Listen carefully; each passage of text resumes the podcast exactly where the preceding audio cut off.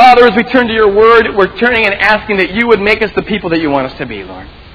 We're all connected to you, our head. We're joined together by one common faith, one common purpose, one common mission. Lord, make it clear to us. Lord, crystallize it. Lord, unite us, Father. We pray, Lord God, that as the Word of God goes forth this morning, you'd use it as a means of forming our character to be the army that you've called us to be.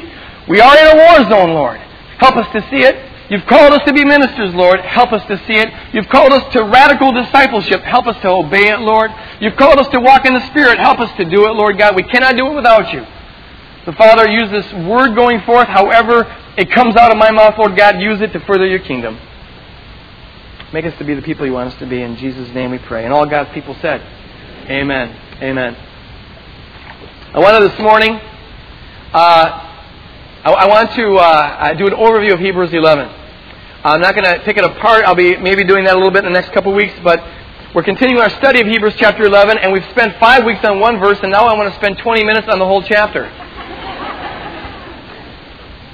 because there's something, there's a message that you get when you look at the forest uh, and, and don't miss the forest through the trees. I want to look at the big picture here. It's a message that I believe is absolutely vital for us. It's kind of, a, I think, a rather distinct thing that God laid upon us, uh, and it has to do with balance faith is one of the things that is easiest to get off balance about. Here's what we've seen so far, very briefly, as a point of review. We've been looking at Hebrews chapter 11, verse 1, which has told us that faith is the substance of things hoped for, the evidence of things not seen. It is the hypostasis of things that you anticipate. It is, in other words, the, the, the word means to hold as a substantial reality things that have not yet occurred, and to experience as a manifested reality things which you do not see. It's about seeing, it's about hearing inside your head. What we've seen is that everybody has got faith. In fact, what we've, what we've seen is that everything we do in the world is the result of something we first do in our head. The way you do reality in your actions is a consequence of how you do reality between your ears. How do you picture things? What do you anticipate on a concrete level? And what you feel about things is not a response to the way things are, it's a response to the way you think about things are. What your faith about things are. Hallelujah. Modern technology. I just bought myself one of those phones, and you know what? You gotta forget to you forget to turn them off in your middle in the most inopportune place, and all of a sudden it goes off. Jesus never had that problem. Uh, that, where was that? Yes, about the. Um, it's especially tough when you're an ADD preacher, and you know you there's a bug in the room. It's like, I right, focus. Somebody give me some Ritalin, man. I need a hit.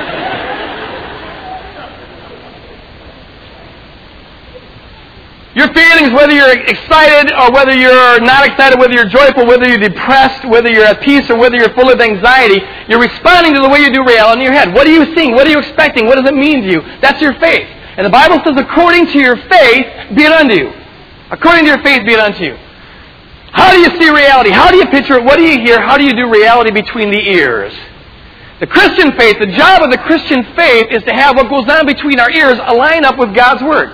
The way you think about things should be the way God thinks about things. What is good, you should think of as good. What is bad, you should think of as bad. Not think of theoretically, but think of in terms of what you picture, what you see. How do you do it, you see? Because faith is about substance. It's about evidence. It's about what's real to you. What do you really, really, really believe? And all growth in the Christian life, all transformation, all increasing freedom is the result of getting your faith to line up with truth, and truth is defined by God's Word. And all bondage, every area of our life that is under bondage, that is, that is uh, held by the enemy, all of it is the result of having a false faith, a bondage faith. You believe things are good when actually they're evil. You believe you, you move towards it. You portray it wrongly. Things that are evil you portray as good. It's about how you do reality in your head. Faith is the substance of things hoped for, the evidence of things not seen. Now here's the question. I've had this question three or four times in the last four or five weeks, and I, I got it last week, and I, in some ways, I think Hebrews 11, taken as a whole, answers this one question. It's a good one. Person comes to me, and she's got uh, a bad back of some sort. I don't know what the details were, but she's in chronic pain, and she has trouble walking on her own because of this chronic pain. Uh, it is, I, I, take it, very significant pain, and it, and it doesn't go away. And there's nothing the doctors say they can do for her. And so she asked this question.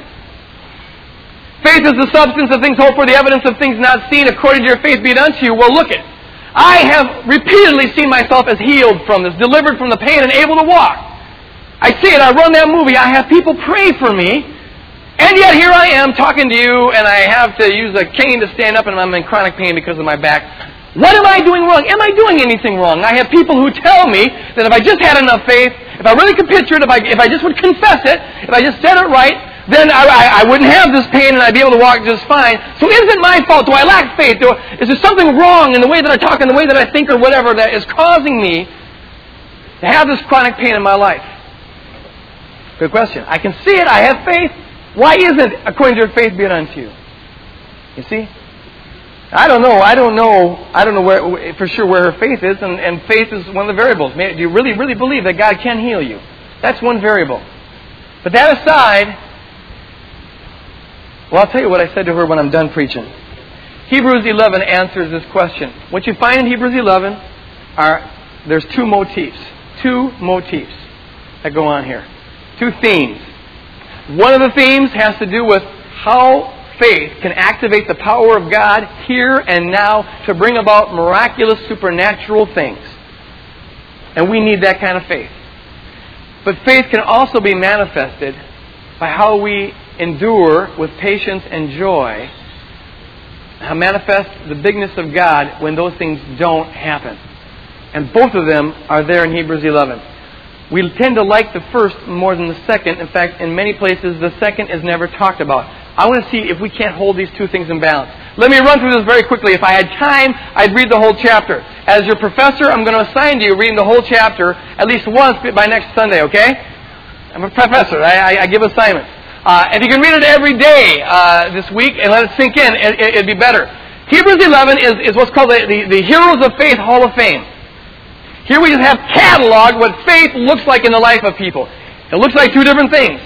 First of all, it looks like, when people have faith, it looks like deliverance, it looks like supernatural intervention, it looks like God prospering His people, it looks like God showing off His might in the life of His people. Consider this, verse 5 of Hebrews chapter 11. Enoch Enoch was the man of the Bible who never died. He was taken right up into heaven.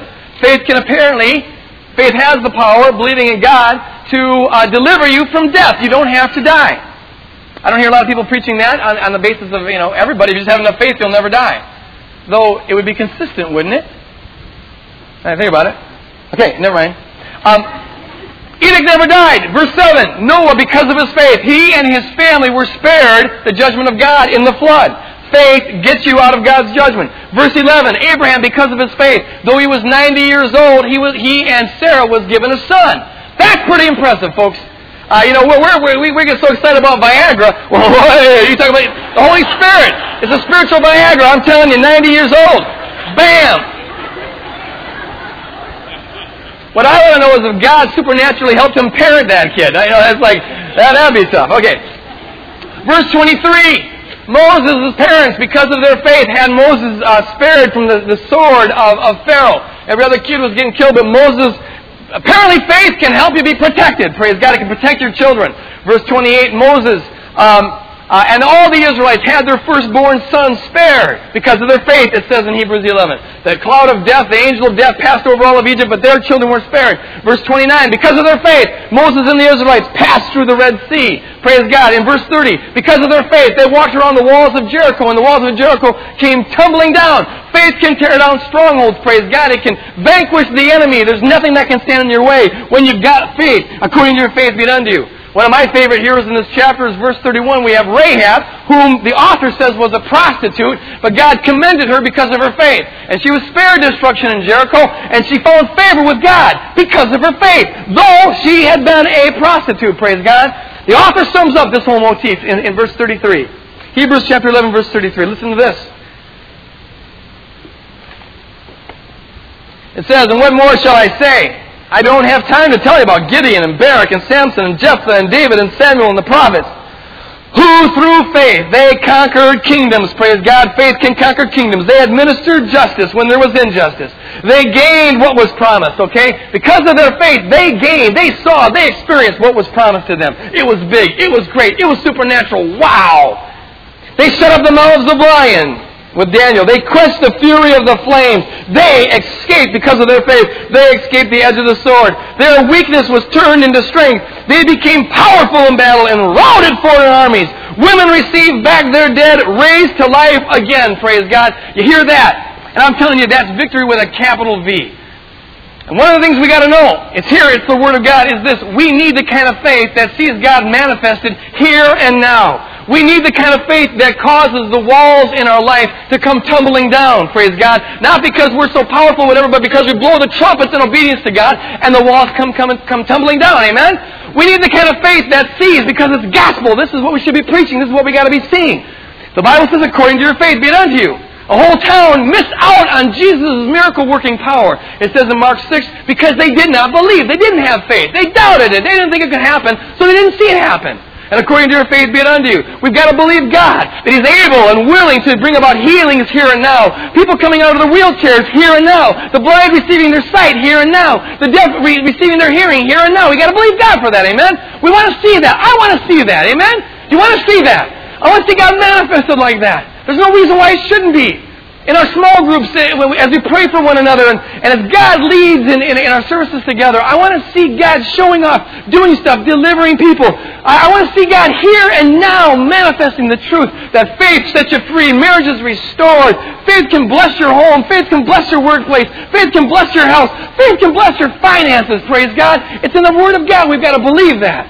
For God, here and now, it's true, it's real. I've seen it, you've seen it. Talked to a guy just a little while ago. I tell you, I'm talking to some interesting people lately. the guy was just saying that, you know, he's very, very, very wealthy, and he believes, and I believe, that it's because he was obeying God's word. When he had nothing, he was obeying the principle that, that to whom much is given, or, or uh, that if you're faithful in little, he'll make you, God will make you faithful in much. And if you cast your bet upon the water, it will come back to you full measure, pressed down, shaken together, running over. He, he, he he lived on that principle of financial, uh, God will bless you. And so he invested, and he invested when he didn't have anything to invest, he invested, and God blessed him. And, and praise God for that. It's a true principle. we got to be preaching it. we got to be believing it. Several weeks ago, I was at this warfare conference and saw a deaf person healed. Praise God. Uh, it, it was just great. I want to see more of that. It can happen. It's there woman gives a testimony that I know of how by her she just believed that God was going to save her husband. Just believed it, believed it, believed it, and prayed and prayed and prayed, and God saved her husband.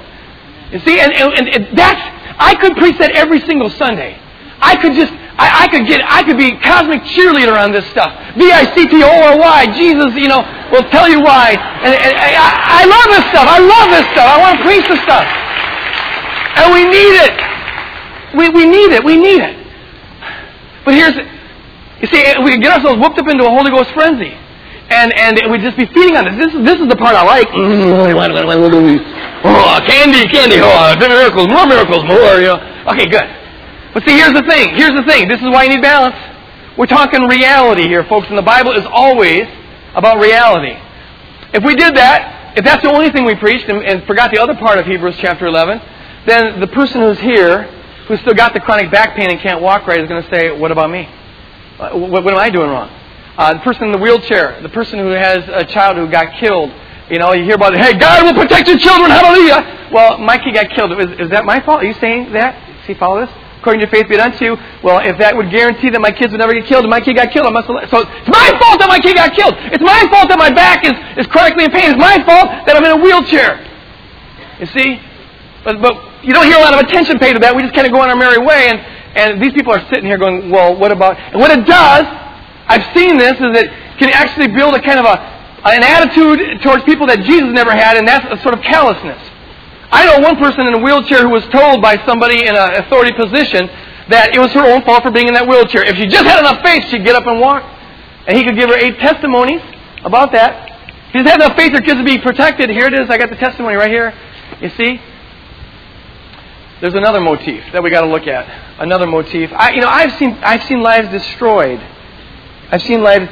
Go tell Pastor Pray and his whole congregation that they lack faith and that's why they're poor. And one of the things that really intrigues me about the, this kind of uh, let's say positive. Let's only look at the, the, this, the stuff that we like. Part of Hebrews 11 is that no one ever takes this message to Calcutta. Why not? You know, boy, there's a lot of lack of faith over there. Take it to Bangladesh. I will really be impressed if you go to Bangladesh and turn it into a Malibu in five years, whoa, you made a believer out of me. But see, it's really easy to preach this in Malibu where everyone wants to hear it, but no one goes to Calcutta. So we got to look at the other side of Hebrews chapter 11. And it's this.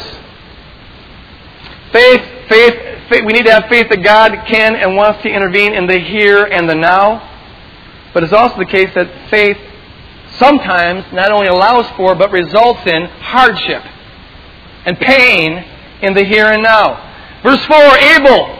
Abel had faith more than Cain, right? God honored his sacrifice because he brought it forth out of faith instead of out of just a good work mentality or whatever. And he got killed for it. Where was the protection there? I can just see Moses' parents saying, well, you, it's your own fault for getting killed. We got our child protected. You see? Uh, Abel got killed, and yet he was a hero in the faith. Abraham, verses 8 through 10 of chapter 11. Abraham, here's what his faith did. He left his home, he left his riches, he left his empire, he went on a journey of wandering here and there. It says he was a nomad. He didn't have a home, he didn't have a place, he lived out of a tent. He never received the promise of, that God had given to him, not in this life. But the Bible says, for just that reason, he was a man of faith. It says in verse 13 here that his descendants, listen to this, uh, uh, Hebrews chapter 11, verse 13. All these people, referring to Abraham and his descendants, all these people were still living by faith. When they died, they had faith. They did not receive the things promised. Is God a liar? No. But they didn't receive the things that were promised. They only saw them. Faith is about seeing. Faith is the substance of things hoped for, the evidence of things not seen. They saw the promises. They believed it, but they believed it in a big picture. Faith is the substance of things hoped for, but not all in this life. It's the things hoped for beyond this life. In fact, it's mostly the things hoped for beyond this life. If you think it's all about things in this life, you're a carnal person. These people had faith because they believed God and the promises. Someday we're going to get them. It may not be in this lifetime. And they died not having received them. They admitted that they were aliens and strangers on this earth. If you live with the reality that this world is simply a, a temporary, very short, prelude to the real show, you're going to be an alien in this world. You're going to be a stranger in this world. You're going to be a real oddball freak in this world because you're not going to be going by the standards and the values and the passions of the worldlings that are all around us. You're marching to a different drummer because you have faith. And it's not about how you're going to get a better house and better car and better clothes. It's about how when God wins this war, we're going to be reigning with Him throughout eternity. Amen? That's real faith. That's what faith is about.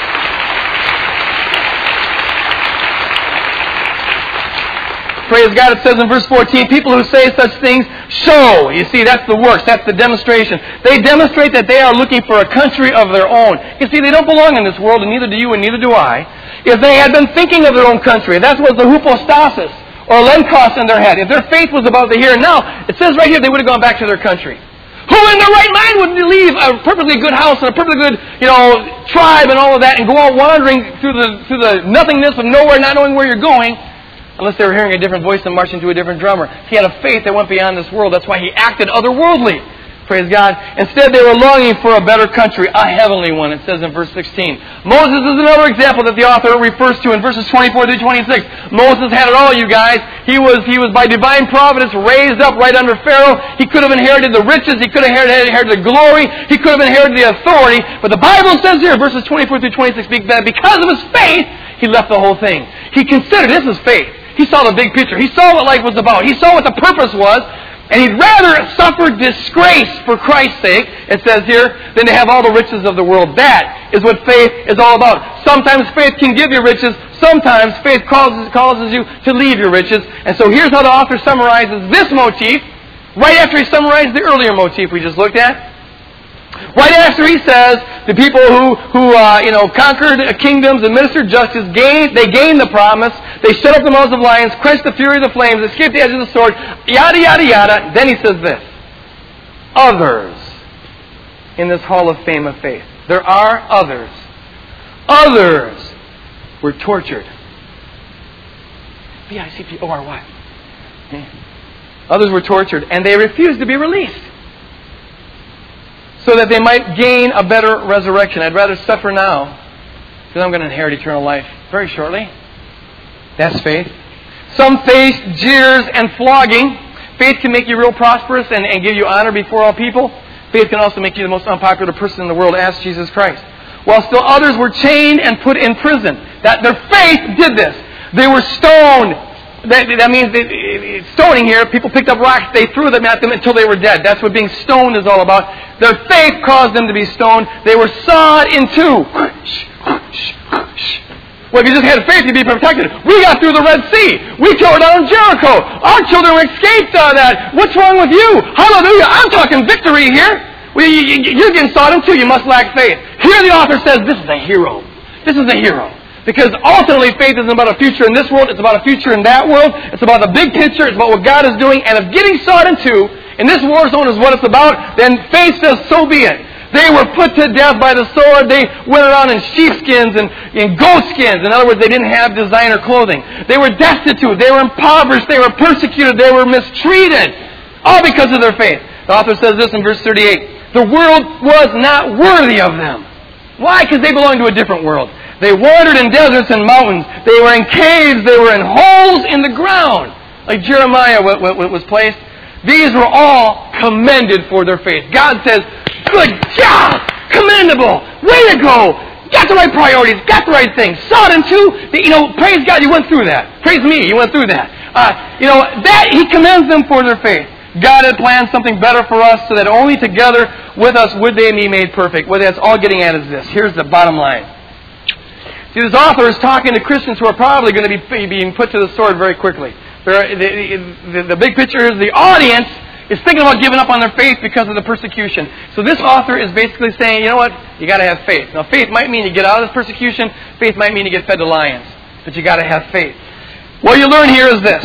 We would like it, wouldn't we? It would make sense, wouldn't it? If we had a nice compartmentalizable, kind of put in your pocket, put in your wallet kind of a faith that could be reduced down to one little cliche that was self-serving. You see, faith, oh, it's the substance of things hoped for and the evidence of things not seen. And so I will just believe that I will believe that it's going to go well. I will believe that I, you know, I'm just going to get that nice car and I'm going to, it's all going to go well for me. We like it like that, and we can find evidence of it in Hebrews 11. We'll look at all that stuff and we'll find evidence. We'll hear testimonies about it. But what you find out from Hebrews 11 is that things are not that simple. Reality is never that simple. And your faith cannot be put into a pocket sized little cliche. The bottom line here is that we are in a war zone. Amen? We're in a war zone. And in this war zone, your will and God's will are not the only wills. There are, remember a couple of weeks ago with the problem of evil stuff, there are a variety of things that go on. The mystery of evil is the mystery of the complexity of creation, and about that we know very, very little. But we do know this.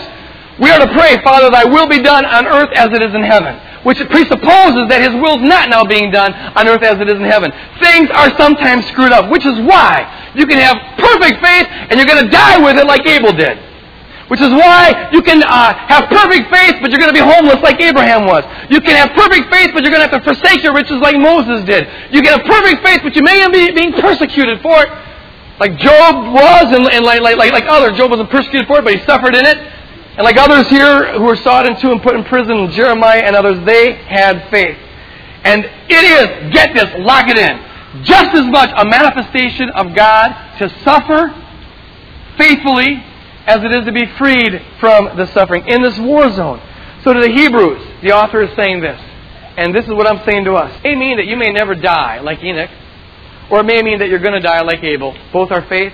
It may mean that, like David, you're going to be very, very rich, or it may mean God may, if you have faith, God may say, give up your riches, like He did with Moses. If you have faith, you may get your son back like Abraham did, or you may wander around the world like, like Abraham did. If you have faith, you may in fact be delivered. You may go through the Red Sea. Jericho may come down. Or like Isaiah and Jeremiah, that may not happen and you may end up dying. Jesus told us that we're to expect that. The bottom line here then is this. Faith, faith is about is the substance of things hoped for, the evidence of things not seen. And ultimately, faith is about the ultimate future and the ultimate unseen. Follow me here? And the ultimate future is the kingdom of God, and the ultimate uh, unseen is the will of God. And faith is a matter of saying. Some, it may be that the future, the, the kingdom of God breaks in now, and there's the healing, and there's the wow, and the victory, and we need to believe God for that. We never, whatever I say, do not equivocate on seeing God manifested here and now. That may happen. We pray for that. We move towards that. At the same time, faith means this. It's about how you're, how you're living. It's about your priorities. Because we know that this life is not where it's at. Because we're strangers, we're aliens, we're foreigners, we're oddballs in this world. This world is not our home. We don't grab of this stuff. Our ultimate faith is that this world's a war zone, God will win, Satan will be defeated, and then we have our mansion. We don't need to cling to the mansion now. Then we'll have our healing. We don't need to cling to the healing now. We can pray for it. Yes, have faith for it. But it may in this war zone not happen. And don't think that's a lack of faith if it doesn't. Getting sought into is sometimes a great act of faith. Living, if God calls you to do it, destitute can be, according to the Word of God, an act of faith. There's no virtue in having the riches. There's no sin in having them as long as the picture, the big picture about what life is about, is there in place. Are you willing? We like the we like the victory, we like the here and now, we like it for us, we like all that. Fine, pray for that, go for that. Let's but are you willing to do the other half of Hebrews 11? As God calls you to live in a countercultural, radically countercultural discipleship against the American dream mentality, are you willing to go that route? Are you willing to do the Moses? He may call you that, may not, but are you willing to do that? Is that where it is at? Do you have faith in that whole thing? As I, as well, let me end by telling you what I what I do with this lady. I'll answer her question. This is all about Hebrews 11. Am I lacking faith? She says, because I'm in chronic pain and I can't walk right. My answer was this I don't know. It, it doesn't look like it to me, but I, I, you know, pray for more faith. You can always pray for more faith. God, give me more faith according to faith be unto you. And surround yourself with faith. And, and, and ma'am, keep on picturing the substance of things hoped for. You hope for healing, picture it. You're doing the right thing. See it, believe, see God, see God healing you, being free from that. Have people pray for you. And I can, I know this. I believe this. Now follow me on this. I believe she has a promise by virtue of the cross that she is going to be healed. She, that's a promise. Now, I don't know if it's going to be today. I don't know. There's a lot of variables here. The world's a mysterious place. We're in a war zone. Or maybe tomorrow, or maybe like Abraham, she's not going to see it this side of the grave. But the next side she's going to see it. I know this. Ain't going to be nobody in heaven suffering chronic pain, praise God. She's going to be healed. Amen. Heaven's the ultimate healing. Amen. That will be done on earth as it is in heaven. It's going to be done. It's a matter of when. And right now it's fight. You, pray, you fight, you believe, you pray. I want to see it happen now, but it may not happen until then. At the same time, and here's the reality the world's an ambiguous place. And, and so there's two kind of pictures she needs to hold, and that we all need to hold. You believe God for it, you pray for it, you go for it, you, you, you see it. But then I said to her, at the same time, there's another picture I want you to hold, and that is this in the event that today or tomorrow or the rest of your life you're not healed, can you have faith that God, you can still glorify God as you are? In the midst of this transitional thing, in the imperfect state that we're in right now, you can see there's different ways of suffering chronic pain. You can do it in an ungodly, bitter way, or you can do it in a way that glorifies God. You can, there's different ways of getting sawed in two. If you get sawed in two and you're screaming, "Oh, oh God, I curse the day I was born," not very God glorifying. But if you get sawed in two and you're saying, so be it, you know, uh, easy come, easy go, so is life, and you have a peace that passes understanding, you're glorifying God by the way you're sawed in two. I've never seen it done, mind you, but I'm, I'm imagining. If it applies to being sawed in two, it applies to having chronic back pain, it applies to having a screwed up family, it applies to having some ongoing struggles in your brain, uh, it applies to everything in life. Can you pray, God, God, in the meantime, while I'm praying for the kingdom to come right here, can I also see myself in the process glorifying God? You see, that's what faith is about. And don't think that if you're in the process that you're compromising. There's a lot of other variables here faith holds the two in tension. It's so important to hold that balance. If we go too much in the direction of victory, victory, victory, then we end up accusing people who don't experience it. Uh, uh, we blame them for not having experienced it. We turn to Pollyanna, always up kind of Christians who don't look at reality. On the other hand, if we lose the victory, victory, victory stuff and only talk about the suffering and glorifying God in the midst of suffering, you forget to even pray for healing. You don't even believe God, that, that that can ever happen. Hold the two together. That's what Hebrews 11 does. And glorify God in the process of what's going on. Close your eyes. Let's pray. In fact, can we do this again? I, I just think this is a good way to do it. Join hands with the people next to you. In fact, let's stand up and join hands with the people next to you. I just want to close in a consecrating prayer. Because there's power in praying for others. And so we just very briefly here. And after we're done, I'd like you to get to know their name if you don't know it already. And, and if you want to pray for them throughout the week, uh, then tell them that you'll pray for them throughout that week. But right now, let's pray for the person on your right. Lord, in Jesus' name, we pray for the people on our right whose hands we are now holding. Father, in Jesus' name, we pray that you would build their faith, God. God, build their faith for the here and the now. We pray, Lord God, that you would manifest the truth of your kingdom in their families, Lord. We pray that you'd manifest the truth of their kingdom in their marriage, if they're married, and with their kids, Lord God. We pray that you'd increase their faith with regard to their physical well-being. We pray you'd increase their faith with regard to their finances. At the same time, Lord God, we pray that you would put in them an increased faith about what life is about, that they'd live with an eye towards heaven. Lord God, that their values would reflect the priorities of heaven, Lord God. We pray, Lord God, that they'd have the perspective that whatever they're going through, however tough it may be right now, however much they may be struggling right now, Lord God, that it is in the eternal scheme of things a rather small thing, Lord God. Give them that faith that they may go through it in a way that glorifies you, with an attitude that glorifies you, if in fact they have to continue to go through it. We pray for their faith, Lord God, in the here and the now and in the eternal kingdom. Lord, now we pray for the person on our left.